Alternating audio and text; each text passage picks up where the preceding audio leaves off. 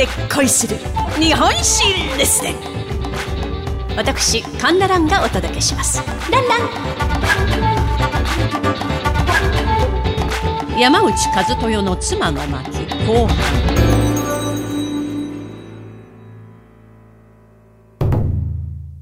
前回お話ししました通り、妻のおかげで名馬を買うことができた山内和豊は出世街道を歩み始めました。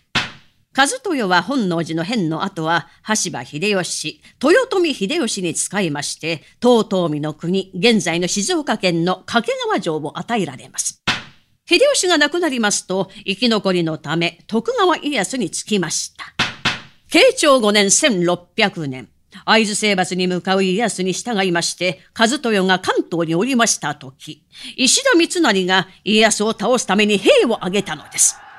そして和豊たち大名の妻は大阪で三成の監視下に置かれていたのです。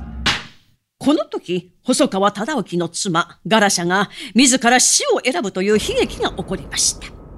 そんな折、妻は和豊に二通の手紙を送ったのです。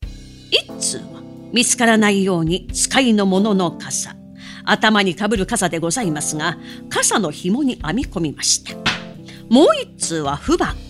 書状を入れる箱のことでございますが、ここに入れて託したのです。手紙を受け取りました和豊、傘の紐に編み込まれました方の手紙を読むと、うん、わかった。その通りにしよう。とすぐに焼き捨てました。そして、不箱の方は封を開けずに、下野の国、まあ、現在の栃木県小山におります、家康のもとへと急いだのです。和豊は家康に、妻から私に届きました手紙にございます。と、不箱をそのまま渡しました。その手紙には、三成の動向が記され、大阪にいる私の身はどうなっても構いませんので、どうか家康様に忠説を尽くしてくださいませ、としたためてあったのです。これを読んだ家康。手紙の中身がわからないのに、よくぞわしを信用して封を切らずに渡してくれた。夫も忠義なら、妻も忠義じゃ、と大感激したのでした。和豊の妻、なかなかの演出でございますね。その後、家康は武将たちに、わしにつくか、三成につくか各自で考えてほしい。大阪に妻子を残しているため、わしにつけないということであれば、それでも構わない。と問いました。まあ、世に言う、お山表情でございます。ここで和豊はこう発言したのです。この和豊、家康様にお味方いたします。どうぞ、途中の掛川城をお使いくださいませ。私も、兵を引き連れて西へ向かいます。これを聞いた他の東海道の武将たち、我も我もと城を明け渡すことを表明しました。まあ、このため、家康の軍勢はスムーズに天下分け目の関ヶ原の合戦に向かいまして、三成を倒したのでありました。まあ、和豊は関ヶ原では全く手柄を立てていないんですが、家康は小山表情での発言を高く評価し、和豊を土佐二十万石の大名に抜擢したのでありました。